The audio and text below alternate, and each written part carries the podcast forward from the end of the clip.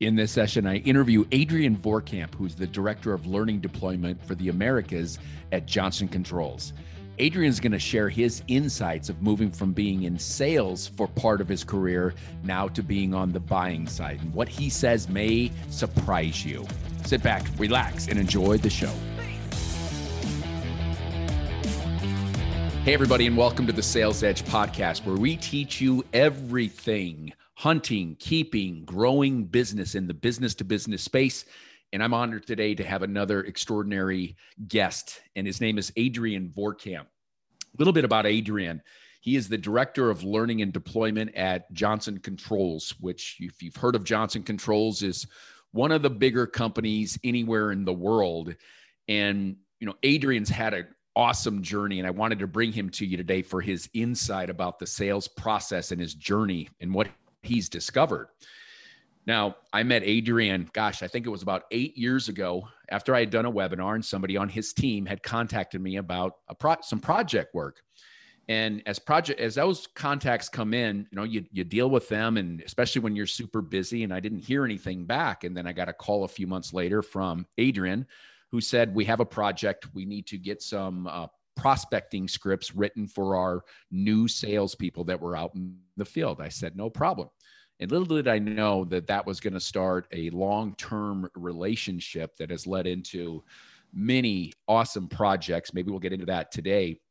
And more importantly, is you know, I had the opportunity to meet Adrian, and, and here's what I'll say about him personally.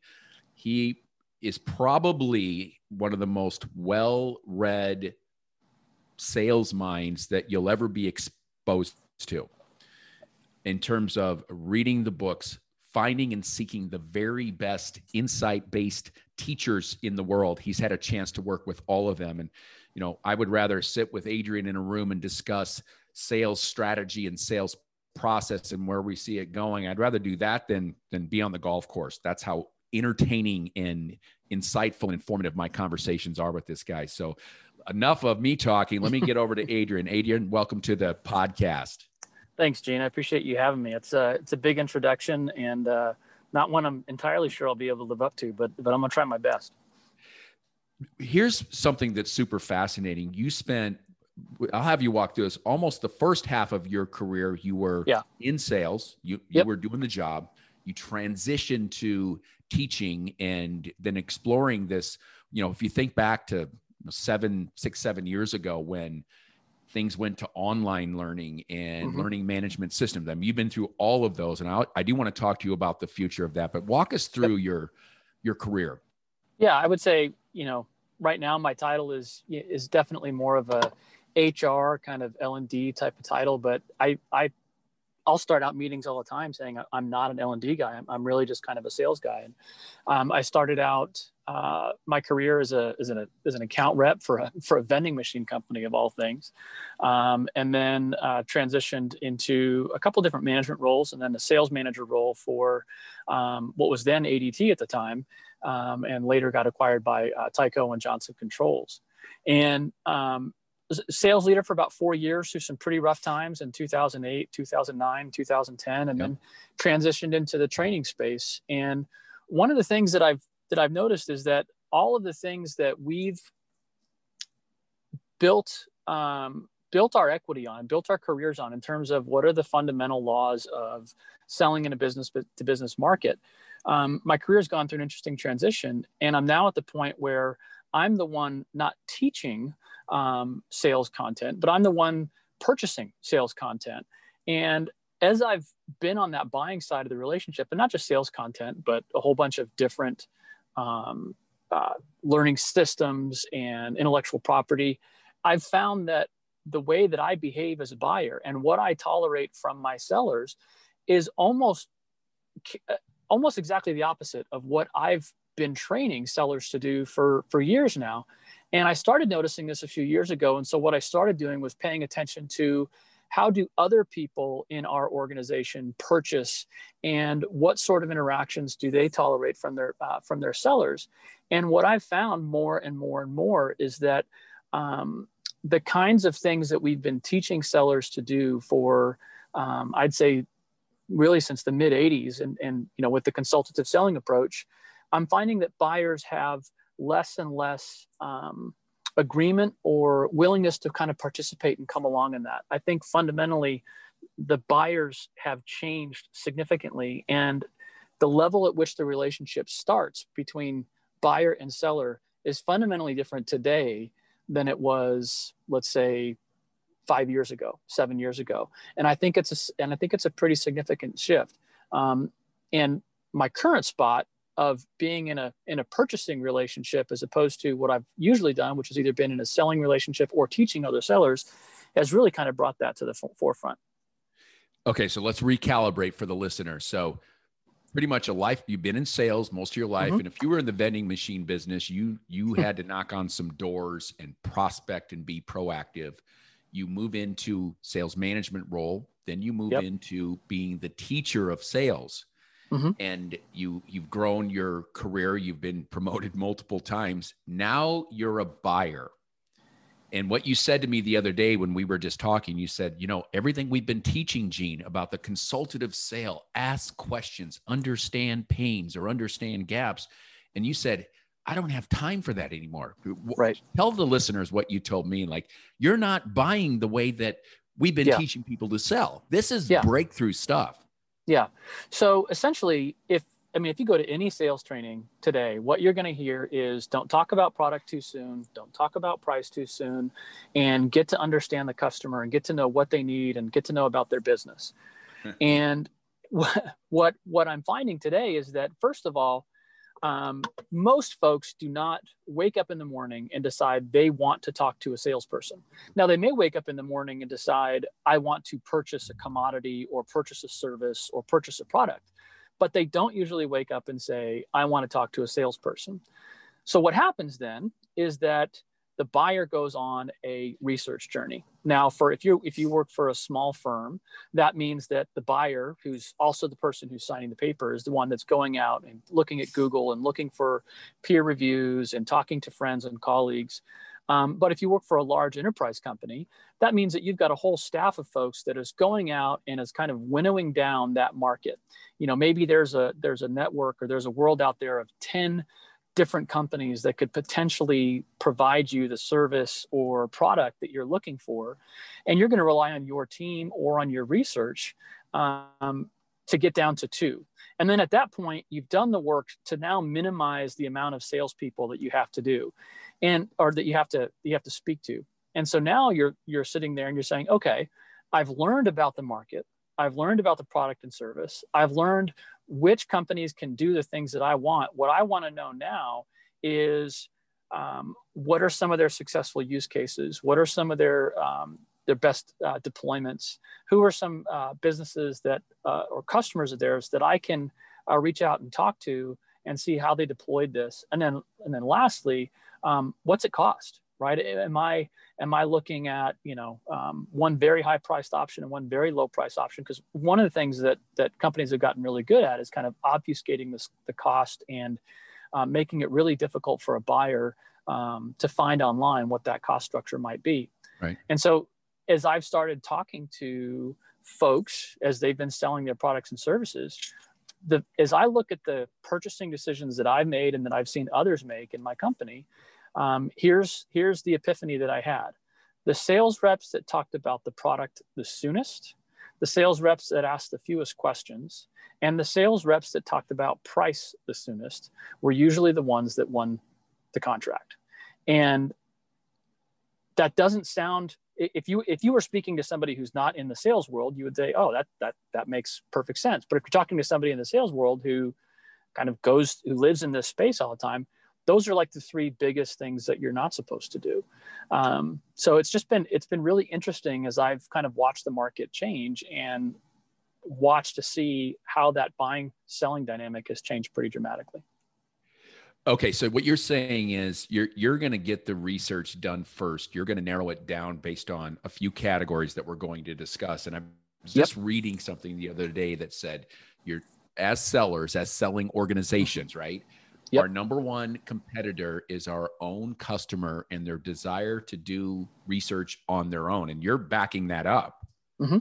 Yeah, I think. Uh, I, I, forgive me for not knowing the source. It might have been the Sales Optimization Institute, but uh, somebody said that by the time a buyer engages a seller, they're already 70% of the way through their decision making process. So, in other words, they're not talking to a seller to determine whether or not that product or service is the right fit. They're talking to a seller to determine do they have the budget? Are they going to be able to implement this? They've essentially already chosen your product. Or if it's not, if they haven't chosen it, it's between you and somebody else who's very close. Um, and I think that was that data really confirms exactly what we're saying. And that's that's what you were just saying. You're doing mm-hmm. the research first and one of the other things you said in our other conversation, Adrian, like there were three categories that you say, if you don't fit these three categories, yeah. then yeah, there's no hope for you. Yeah. So I think, I think, you know, in the old days, you know, salesmanship and the ability to build a relationship and network were very important because um, the, the customer wasn't, didn't have the, the, the level to do research and didn't have the, the the ability to network and reach out to other folks. And so you you might be able to have a product that maybe wasn't a good fit, but because of your relationship, you could you could kind of maneuver that into the right fit. I think today more than ever, if I'm a salesperson, um, I think I need to work at a company that does one of these three things really well. Either A, I need to be the best, right? If you think about any particular product category, there are you know upper right quadrant um, products that are out there, and I need to either work for a company who's the best, number one. If you're not the best, then you need to be the most unique. You need to have that widget or that feature or that function that nobody else has and is tailor built to a very specific use case. And if you're not the best and if you're not the most unique, then the last thing that you can that you can be is the cheapest. Now, if you're not one of those three things and you find yourself in a sales position working for a company that is neither the best, the most unique, or the cheapest, you're going to have a really hard time because chances are the buyers have already winnowed you out. And you know, I, this is something that you and I have always talked about, and it's part of part of how you build your um, your sales methodologies. But it, being different is more important than being better. Everybody's better, right? Every single person that you talk to is better. Nobody's going to walk into uh, and start off a sales meeting by saying, "Yeah, I'm about as good as everybody else." Um, but what's important is that you're different, and it's one of those three differences: either price, uniqueness, or um, or you know product superiority uh, that's going to make the difference. And if you're not one of those three you're going to have a really really tough time. So you would say you would consider at least as an option what what probably would be called minimum viable product so that kind of hits your kind of sets the the bottom of the threshold of pricing. Is that kind of how you think? Yeah. Yeah. Yeah i think i think as i'm evaluating a purchasing decision um, whether that's you know a sales methodology or whether that's a learning management system or anything else i'm looking at it from what are my bare bones requirements right? And then i want to look at and evaluate the vendors based on those requirements and then who has the most for lack of a better term bells and whistles that i think i can get within that uh, within that price frame. And if there's any if there's anything that one company does that the others don't do i really want to hone in on that because i want to understand number one am, am i you know getting sold vaporware by a couple of other vendors who they might be able to do this in the next revision but right now it's not it's not happening versus somebody who can do it today? And i'd say that's something that's really important. If you're a seller today um, and you need to know very very concretely what somebody is getting with your product that they aren't getting with your competitor's product um, and sellers i mean that needs to be top of mind for folks um, and the less squishy it is, the better. And what I mean by that is if it's, oh, our service is great, or I'm your dedicated account manager, or anything else, that's that's kind of squishy stuff. If there's a specific feature or function that you can point to and says, you know, if you sign with us, you get this. You don't get this today with um, with our competitors. That's the kind of thing that really um, really makes things happen. Hey, walk us through the experience you told me about. You were on the buying team for Johnson mm-hmm. Controls of a very let's call it an enterprise product. Yeah. We don't have to name any names or even say the product. Yeah. This is where this conversation stemmed and you said, you know, we had one group come in and do this, we had mm-hmm. another mm-hmm. group come in and do that. Will you walk us through that experience and yeah, it, like extrapolate it? Yeah, so it was it was interesting. So we had we had uh we had two it, was uh, one day, and then followed by the next day, we had two vendors come in and pitch us on um, a software as a service type application. And one vendor did a great job following um, just kind of all of the rules and guidelines that you're supposed to do. It was very consultative in the approach, was very professional. Um, and if I was evaluating the sales call, I would absolutely have given it to the first vendor. So if I, as a sales training professional, was looking at all the things um, and all the behaviors that I would teach a salesperson to engage in, um, I would have evaluated the first company as the winner. Um, the, uh, the irony, though, is that the second company um, did again all the things that uh, that we say not to do. They demoed the product very early uh, in the presentation. They focused on what were their unique differences, and they weren't afraid to get into the uh, pricing uh, model when uh, when we when we started going that way. And um, ironically, um, their product, at least to me, um, I got to spend more time looking at their product and more time see, thinking how that product might apply in my space. And as a result, I'm more likely to purchase the second um, from from the second supplier than from the first supplier. And it wasn't because of the superiority of the sales call; it was because I got to see more of the product and I got to understand more how that product would work um, in my market. And again, it wasn't because the sales rep was customizing it to my market; it's because I had enough knowledge going into the sales call. I shouldn't say I. The organization had enough knowledge because of all the research that we had done to understand what parts of their product set were going to fit well within our organization. And so I didn't require the sales rep to ask a bunch of questions about what our strategic goals were and everything else so that they could tailor that presentation. All I had to do was watch the presentation and look at the product, and then I was able to connect the dots. And sorry, my team was able to connect the dots.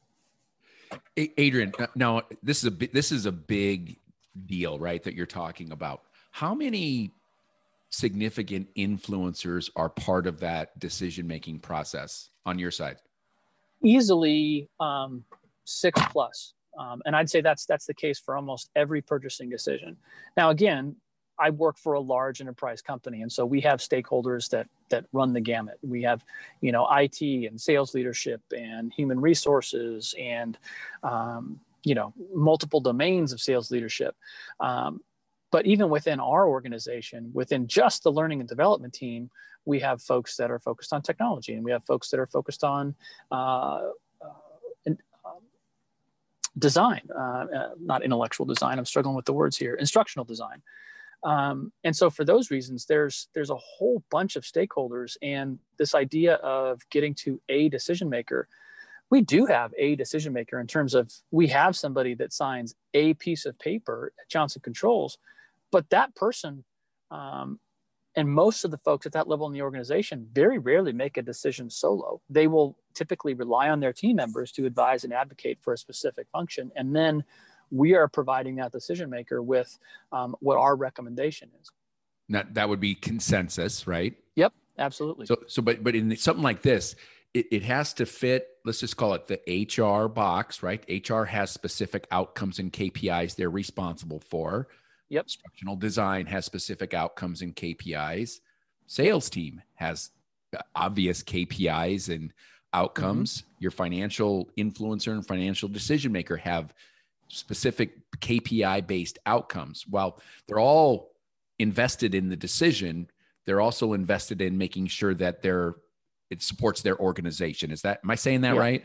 Yeah, and here's here's the kicker, Gene. This is the difference. You're not even talking to your customer unless you meet those qualifications today. Most, well, and maybe I'm speaking just for for an enterprise customer, but most customers, again, most people do not wake up the day and say, I want to talk to salespeople today. Most people tolerate speaking with salespeople because it's the thing that stands in between them and purchasing the product that they want to they want to purchase. So what do they do? They do research to try to limit talking to salespeople, and as a result, by the time a salesperson has a seat at the table and is off and is talking about their product and service, there's they've already been qualified or disqualified. You know, we spend a lot of time in the sales community talking about qualifying your customers.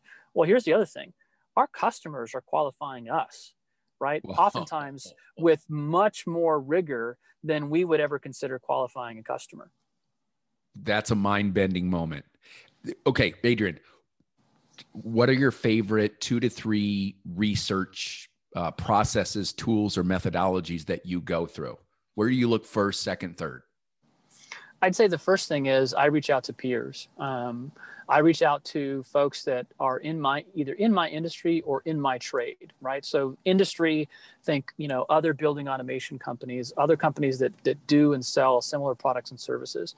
Um, but then I also you know rely heavily on folks who are in the same trade as I am. Are there other companies um, that have an L and D function? Uh, learning and development function that utilizes these types of products and services? Are there other sales training groups um, that have um, deployed this particular set of um, uh, selling principles and what did they see was a challenge or what went well in their deployment um, you know it's very common for for uh, folks in sales enablement especially but also in l&d to just to talk to each other and understand uh, what sort of vendors are out there and what's been the highlight and the low light of, of, of working with those particular vendors now, is this a network of people you know, like you've run into them mm-hmm. at trade shows, or are you doing cold outreach? How just walk just briefly through the the methodology. So you're you're looking yeah. for somebody that you trust to say, "Hey, have you done this before?" Yep. Yeah. So, you know, I think most folks, by the time they've spent, you know, more than a year in a particular role in a particular trade, they, they, you know, go out of their way to try to involve themselves in either different uh, trade publications or um, different industry events. And so, most of the learning community that I've met has been through attending conferences or trade shows and just getting to know these other providers and what types of companies they work for and then having sidebar conversations. And then typically what I'll do is I'll reach out via LinkedIn and said hey we're looking at you know making a decision this way or this way. Uh, we're looking at purchasing this type of product or commodity. Um, what's been your experience with vendor X Y and Z? And again I'm typically going to them and saying I'm not saying, hey, who did you use and why? I'm saying, have you used one of these two or three folks? And if so, what was your, I've already, I'm already kind of reducing and winnowing that list down to the two or three that, that, that I want to work with because I'm, you know, typically want to move in that direction. Are you part of any special forums on LinkedIn? Like there's a lot of like those private groups. Do you, is that something you get involved in or no no everything everything that i do is really person to person um, because what i find is that in a lot of those um, private forums. So number one, if they're if they're if they're private and they're they're started by practitioners, in other words, people that have the jobs, as opposed to vendors, which are the people that are selling stuff to the people that have the jobs, right? if it's practitioners, um, then there's some value in it. But usually we all have a day job and it doesn't, it, that community doesn't get tended to and cared to very often. Um, now, the ones that do get tended to and cared to are the ones that are set up by the vendors who are selling everything to the practitioners who are on the call. And so for those reasons, what I found is that those can occasionally um, just become more about the vendor community than about the practitioner community. Does that make sense? Yeah, absolutely makes sense. Another question. One of the things that I often talk about is the difference between marketing and mm-hmm. marketing weapons. Marketing yeah. would say just about every company has a well, just say a marketing team. In your case, you've got multiple marketing marketers yeah. and marketing teams. Even a small company, there's somebody in charge of marketing. You just have to do it. Then mm-hmm. there's in mark traditional marketing, right? Um, branding and website and all the very important things. Then there's yeah. marketing weapons. You called them, I call them case studies. You called them use mm-hmm. cases. Yeah. Um, testimonials. You've got process maps. You've got insight that you're putting out into the marketplace. Talk about like if you're doing research, are you looking for case studies? What are you looking for? Well, yeah. So obviously, I'm going to look for case studies, um, and what I'm looking for when when I when I go to a vendor site to look for. So obviously, when a vendor writes a case study, um, I think we all know whose whose benefit the case study is going to have, right? So obviously, if we write a case study, it's going to show um, the benefit of choosing our company, right? And it's the same for any other other company. What I'm looking for in case study is number one, named case studies. I want to know. I'm very familiar with my competitive marketplace and who are all the companies that are like my company. And so if I see another big name in our industry that's using this product or service, that makes me a lot more interested in that product and service, especially if I'm looking at that competitor favorably, right? There are there are competitors that we look up to and we say, man, that company really has it together with X, Y, and Z. And there are also competitors where we look, we go, wow, if, if they're doing something, I want to do the opposite, right? Okay. And so, um, and so for those reasons, I, I, do I do look at those those weapons like white papers and case studies, um, and then if there's any um, any information that's kind of publicly made available to organizations like, you know, if I'm evaluating as an example, um, some sort of sales process or sales methodology um, or selling principles, I might look for, you know, uh, groups that are focused in the world of sales enablement. Um, but generally speaking, I'm, I'm, looking at white papers and case studies. And um, I will say this, I don't think that cold cold calling is dead. I think I think the way that it that it used to happen um, has definitely changed. But there's plenty of times when I will get, I'll see somebody post something on LinkedIn and they probably have no idea that I'm looking to make a purchase of something, but I'll see it. It's an interesting, uh, it's a thought provoking article, it's a thought provoking headline. I'll take a look at it and I'll read it. If nothing else, I'm walking away with a better perception of that company. Um, now, if I'm a if I'm a sales rep, I you know I think think the mistake a lot of sales reps make is they put an article out on LinkedIn and then they wait for a week and nobody calls them as a result of their brilliant article and they go oh this this linkedin stuff or you know this article writing this this, yeah. this just didn't work that's not what it's about um, if you're expecting your post to result in people picking up the phone and calling you um, you might be setting your expectations a little bit too high. I think about it more of um, it's it's just about making cold calls less cold. They've seen your company name, they've seen your name, they've seen people comment um, on your post about, yeah, you did a great job when you guys did X, Y, and Z for us. Um, and it's building your brand both as a company and as a as a seller within that company.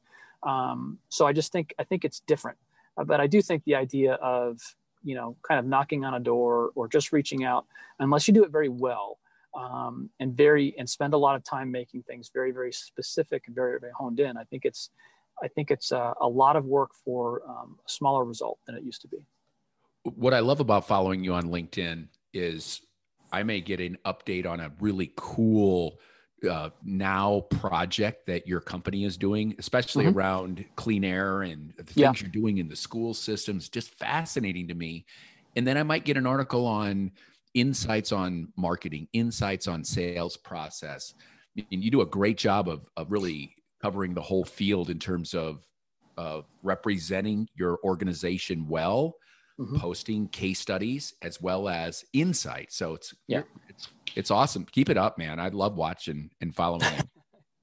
Thanks. Well, you're, you're pretty you're pretty fun to follow yourself. I love the uh, the two minute tune ups that you've been uh, doing. I wish I wish we could uh, push those out to every single one of our sellers because they're, they, although the marketplace is changing, there are things that are still so critical. I think one of the things that you focus on that has really stuck with me for a long time, and this isn't a this isn't a paid endorsement, but the idea of being very intentional about how you communicate and paying a lot of attention to your words. You know, if I think about any hobby, um, so I, I, I, play guitar. I'm a, I'm a, I'm a, I'm a I'm attempting to be a musician, right? Um, and I practice that hobby, hobby probably one to you know three hours a week. And I don't play uh, for anybody. I just play for fun myself. But here's the interesting thing: my mortgage payment is not dependent on my ability to play guitar. Right?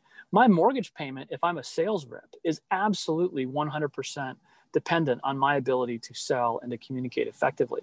And the irony is, we spend more time on our hobbies golf, guitar, you know, insert the hobby here, than we do on our profession. And I think this is something that's really unique to sellers. I think one of the things that drives people into a sales career is typically um, most sellers, I'd say on average, have have a higher self opinion than, than than most folks. And the irony is, we get into this career, and we're one of the few careers where we think that we can just kind of walk in and wing it, right? Carpenters don't walk in and wing it. Um, plumbers don't walk in and wing it. No other trade as a trade has this philosophy of I'm just going to, you know, play it by ear and see how it goes. But we do that all the time. And one of the best things I think a seller can do is pay attention to how they communicate. Little things, um, words, you know, um, using uh, very specific words and how you communicate. Um, it helps buyers understand um, that you are there to help them find the right solution. I think there's a lot of salespeople that have given the trade a bad name because they try to use a sales process to manipulate or maneuver a customer in a particular direction. And ultimately, I think um, I think somebody said this. They said that uh, um, intent is more important than process. And if your intent as a seller is to help that buyer find the right solution, even if that means that that buyer goes to a different place, I think that comes through louder than even the best sales process. We've all been in those situations where we're sitting across the desk from a salesperson and we feel like we got to take a shower afterwards. We feel like we're being manipulated. You know, we feel like we we were a commission check, right? And I think a lot of times sellers have a hard time wrapping their mind around. It. They say, "Well, you know, Adrian, I I do want the customer to find you know the best solution, but I also want the customer to buy my product." And I think the answer that I give to that is the only thing that's worse than not making a sale is making the wrong sale right? We've all had that time where we've made a sale and we've tried to pigeonhole um, a customer into a particular product and it, maybe it wasn't a good fit. And now that customer is stuck. They're stuck with your product. They're stuck with you. And it's, it's a miserable relationship. And when you realize that, when you realize that, you know what, I'd rather have this customer choose somebody else than choose me for the wrong reasons or the wrong product, that intent will come through and it's also coincidentally selfishly it's a great way to qualify your customer. You know make sure they're a good fit before you go through all the work of creating a proposal and doing an estimate and all that other stuff. Make sure that you're winnowing that out beforehand. Um, and if the customer is going to purchase something based on criteria that you are not um, well established to meet then move on early and do that in a way that the, that the customer understands you're doing it for their benefit. Um, one of the one of the one of the things I think distinguishes great sellers from um, from average sellers is their ability to identify um, things early in the process and either uh, quickly um, move on and away from from a particular uh, selling situation or move uh, further into it. I think that's really critical. Yeah, it was. I think it was in the Challenger sale. They talked about the great sellers were good at disqualifying early. Mm-hmm. Sounds like that's what you're unpacking. Yeah, I think I think that's that may be the the the one nugget of truth I I found from from the Challenger sale. Um, I generally speaking, I find a lot of so if you if you were to sit down, Gene, and consume every single book on great selling in a business to business sales environment, you're going to see a ton of commonality right? You're going to see the need to build value. You're going to see things like we talked about earlier, right? Which is don't talk about product too soon. Make sure you understand what the customer's um, needs and strategies are. And I think one of the things that I've that I've realized is that um, across all the different landscape of sales processes and methodologies, there's far more in common than there is difference. So true. Like I even look at like my book, and, and I'll I'll tell like I give away chapter 7 mm-hmm. because it's the most unique in my in my purview, right? It's just my decision. There yeah. are fundamentals that'll never change. Mindset of success, setting mm-hmm. goal, right? That's yep. That is paramount and I think always will be, right? Yep. and rapport. Then it's at least knowing the information you need to know and like like even you said edge process yes we've been teaching that or mm-hmm. spin mm-hmm. or some level yep. of question methodology there's a lot of good ones out there i know spin changed my professional career in the yep. late 90s and you're saying with with kind of the new now which you know a lot of, we're all most of us are working from home um, i just talked to a guy the other day a, a, big business leader he said he doesn't ever see the field sales rep job being the same again because we're all discovering we can get a lot more done without yeah. getting in the car getting on an airplane to drive to that meeting get everybody in the room to make the decision they, you can do it now on a whatever yeah. platform your zoom or teams or whatever Heck, Gene, I'm I'm I'm uh, I'm being interviewed for a podcast with uh, one of the top uh, sales authors in America while sitting in the passenger side of my of my pickup truck um, in my neighborhood because it's the quietest place that I could that I could get to today. So if, if that if, if that I totally get that the best if that's not the best description of the new normal, I don't know what is. And you sound like you're next door. That's that's the beauty.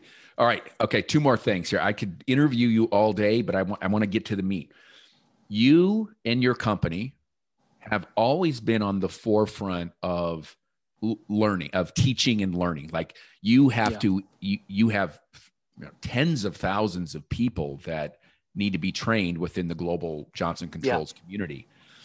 You were the first person that I ever heard the words learning management system. And that would have been six, maybe seven years ago. And now you were talking about something called LXP. Can you unpack that? And you said something really funny about learning management system. Mind you, there's still companies that are getting on board with a single yeah. source area of which people can go to for training, policy, procedure, video, yep. whatever. But walk walk us through where where your journey and where where it's going. Yeah, so you know, LMS systems started out, you know, I think about probably around two decades ago as a way for, you know, large uh, companies um, to track who took what training. Um, the challenge, though, is the marketplace, like we've been talking about, has been changing, and now learners are able to go to YouTube and they're able to go to a whole bunch of other places to go out and find content. And what's happened is that these LMS systems, um, you know, in many ways, LMS has become kind of a hospice for learning. And what I mean by that is, is it um, LMS kind of becomes a place where where learning goes to die, right? That's where that's where stuff goes where he's like, oh, I got to take my mandatory, you know, whatever training. But then there's this whole other world of learning that's happening in organizations that oftentimes the, the, the company's own L&D department has no idea about, you know, videos that uh, technicians have created and are, and are, distributing to other technicians just uh, on their own private YouTube channel. Or, you know, maybe somebody in sales leadership reads a, a great article on HBR and uh, they, they send that out or they see a post on LinkedIn or there's all this learning that's happening because here's the thing, an employee, a, properly motivated employee who wants to succeed in their job, they will not let learning be the reason why they don't succeed. They will go out and find the information um, that they need to do their job. Now, if that information is there on the LMS and a, and a learner can find it easily because the L&D team has done the right way of, uh, of putting all the metadata and everything else into it, then great. But oftentimes, what ends up happening is they'll go and they'll look for information on their own. So there's a growing movement in the L&D community to move to shift from LMS systems and to keep those systems as kind of a system of record, but to shift the learning experience to something uh, called a uh, learning experience platform.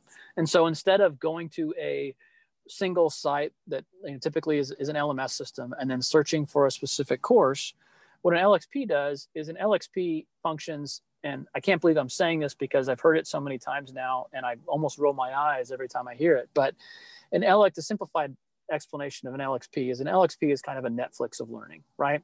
Um, it it curates a bunch of content. That could be content that our own company has and, and manages in the LMS system. It could be YouTube content that somebody uh, in our learning organization has curated and gone out and grabbed it and said, hey, this is really good on this particular topic.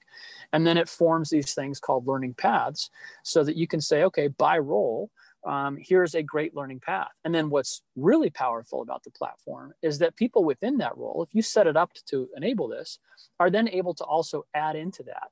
So an individual seller say might be able to say, "Hey, I saw this great video. Um, here's a two-minute t- tune-up from uh, GrowSmart or from G McNaughton that says that talks about you know forecasting fundamentals or some um, some solid best practices on negotiations." And then that seller can kind of upvote that content because they feel like it's um, it's meaningful and will drive performance in their particular category. So there's there's a host of uh, learning experience platforms that are out there. Um, but I think that's the shift that a lot of companies are making, which is going from this kind of static, we create something, we post it, and then we track attendance to um, crowdsourcing some of our, our learning and saying, where are our learners from our target audience going? And then making sure that other folks who don't know about that content can, can, can get to it. Um, so I think, I think that's, that's probably um, a good primer on LXP and what I think is happening in the in the marketplace today for for L&D. That's such an interesting concept. So they're, let's just say really good YouTube, like a Simon Sinek, or it's you know really mm-hmm. good one, and and it's you're in the the management side, and somebody said this ties exactly into this lesson, and other people mm-hmm. you said can upvote it. Yeah. Uh, interesting.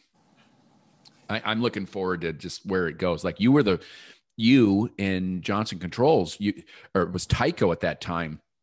We would we would build the the the, the training mm-hmm. uh, the details the customized training but you said hey nobody's going to read a 90 page manual gene. We've got, we've got to get this online. That was seven years ago. Yeah and and to and, this day gene I, I would say this. I uh, there's there's a sales leader who works in one of our domains, and and uh, he and I were just talking the other day, and he said to this day, I think that playbook um, is one of the best things that we've ever put in the hands of sellers. And that was taking that was you and I sitting down and looking at a at 90 pages worth of you know content gold, but it was just 90 pages worth of content gold. And unless you're a really motivated seller, you're not going to sit down and and read and saying, okay, how do we make this work for a seller in the field? And it was building out a playbook that was just point and tap, interactive on an iPad, which is the, the instrument that our sellers were using. And it had you know scripts and it had uh, you know uh, collateral. It just everything that i needed as a sales professional if i was going to walk into a uh, warehouse and i wanted to know what are my key sale- selling points for a warehouse and which of my products are most aligned to it it was having all of that information right there. I tap on warehouses boom i've got 10 trade associations that i could quickly research in the parking lot before i walk into the appointment so that i could know about the customer. Um, to this day, I oh, that's one. Hey, the, Adrian, remember because we had the direct link to the the local crime maps from where, yep. wherever the iPad was, and they could yep. real time if they were talking to a say a small business owner that owned a you know one of those uh, uh, something in a in a yeah. business park. Say, look, yep. crime has gone up over here by three percent, and here's what's happening, and I see all yeah. this inventory. That's all coming back to me. Yeah, yeah, it was one of the coolest things we've ever built. Uh, that we never would have got there if it wasn't for you know good relationship and and you always being on the front end cusp of really which is how do we put the tools in the hands of our sellers and marketers to help them be the most effective in the moment? Well and it's it's about so i i, I don't i don't know that i deserve uh, even a tenth of the credit that you're giving me but i think i think the things that that make Johnson Controls a great place to work if you're a frontline contributor is the fact that we we do try to get learning to the learner um, at the spot that they need it. And that's something we work really, really hard to do. Um, and it takes more effort. It's a lot easier to just, you know, record a record a subject matter expert and stick the webinar in an LMS system and then forget about it. And then when somebody says I need training, just you know, give them a link to something. It's a lot harder to build something that they can use in the field um, where they're at. But um, that effort pays for itself. And if you if you build great content, um, I'm, going to self edit that a little bit. If you find great content, um, your your learners will be um, will be rewarded. I think that one of the biggest shifts in the in the industry is we're moving. The L and D function is moving away from creation and moving more towards curation. In other words, um, it's less today uh, uh, than it was in the past about making really solid e-learning modules and, and everything else. And it's more about curating and, and going out and finding a bunch of great content that's out there. It's easier to be an editor uh, than it is to be an author right? So curating that content fitting it into your organization in, in your business and then deploying it out. That's so strong. All right adrian my favorite wrap-up question. Best yeah. lessons or best sound bites like when you're struggling, you're challenged, right? We're all human. We go through the ups and downs and things are rolling and then, oh my goodness, right? The roller coaster of, of business. Mm-hmm. What are some of your favorite one-liners? What are the things that keep you going and or, or even a mentor taught you or a coach or a parent? Um, well, there's a, there's a couple things. The first thing is I, I, I, do really feel like intent is more powerful than process. I think that's the most important thing for the sales for the sales community. You know, when you're dealing with a salesperson who's got the right intent, you feel it. You feel it within the first two seconds of interacting with them. And likewise, you know when you're dealing with a salesperson who's got the wrong intent. So intent being more powerful than process, I think that's that's critical. Um, and then, you know, one of the things that uh, I had a I had a vice president of sales, and he was uh, he was from New Jersey. He he he turned a vending machine company from 50 cents to, to I think it was over 50 million dollars. And he's just he's an amazing person. And, and one of the things that, that that he always said is, you know, he said, Adrian, have you ever heard the phrase "the customer's always right"? And I said, I said, yeah. And he goes, well, that's it's not true. The customer's right when they're right. and and it sounds it sounds like this kind of flippant way of, of discounting the customer but it what it's actually become to me is when the customer's right they're right there is a there is a truth that transcends your organization and your goals and desires and, and the customer's goals. And there is there is what's right right? And sometimes that's what's right means that it's customer doesn't choose us. Sometimes what's right means that the customer chooses a product or service that i'm not spiffed on or anything else. But when the customer's right the customer's right. And those two things um, have probably shaped more of my career than um, than a lot of the stuff that I've that I've purchased, that I've consumed, and anything else. I think just those two those two things have probably shaped me more than more than anything else. Adrian, how do people listening right now reach you? What's the best way? What's best message or to follow uh, your stuff? LinkedIn? Yeah, yeah, LinkedIn. I'm um I, I, I think I just learned how to spell Twitter, so I don't I don't do a lot on, on Twitter and uh, but I, I am a big believer in LinkedIn. I think it's probably one of the best sales tools out there. Um, and I love I, I, I have yet to turn down a connection request uh, from anybody. So I'm always open to connections and I'm always open to talking. Um, and uh, yeah, that's probably the best way to get a hold of me. Adrian Voorkamp, thank you so much. It's been a pleasure working with you and getting to know you. And you know, I, have said this to you personally, and I'll say it to the everybody who's listening. One of the the sharpest sales minds in terms of going from top seller, building a business, management, leadership. On the other side, teaching, and now on the buying side. So uh, that's why everybody should be following you on LinkedIn because you post insights and articles. And I'm trying to pitch people to follow you for free. But if you're listening to this and you've listened this far, then that means you're somebody that's, you know, a lot further than interested. You're committed to getting great. Well, to do that, you know, listen to the voices that are getting it done, not the pontificators. Obviously, Adrian is not a pontificator of how things should be. He's in the middle of it. Yep. So get out there and follow him. Thanks, Gene. Take care. Thank you very much. Have a great one. You too.